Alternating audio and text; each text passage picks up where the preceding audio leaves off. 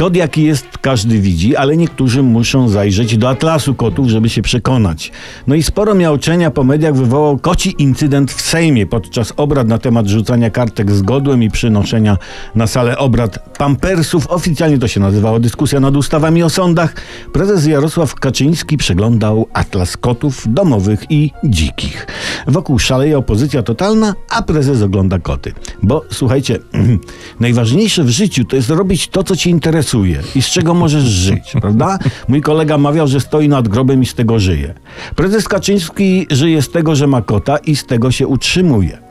Może dla prezesa Kaczyńskiego oglądanie zdjęć kotów to to samo, co dla innych posłów oglądanie rozebranych tajek albo czytanie Playboya, nie wiem.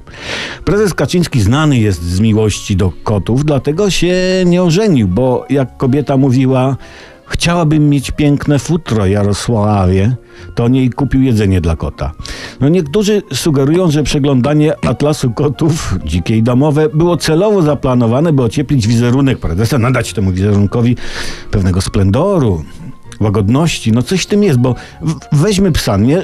Rzucasz psu piłkę, tak kiedyś przeczytałem, nie? To on biegnie ją przynosi. A koty tego nie potrafią. Dlaczego? Słowo duma nic wam nie mówi? Zobaczycie, że Atlas Kotów, dzikie i domowe, znajdzie się już wkrótce na liście lektur obowiązkowych i będzie z tego pytanie na maturze. Być może już w tym roku. Uważajcie.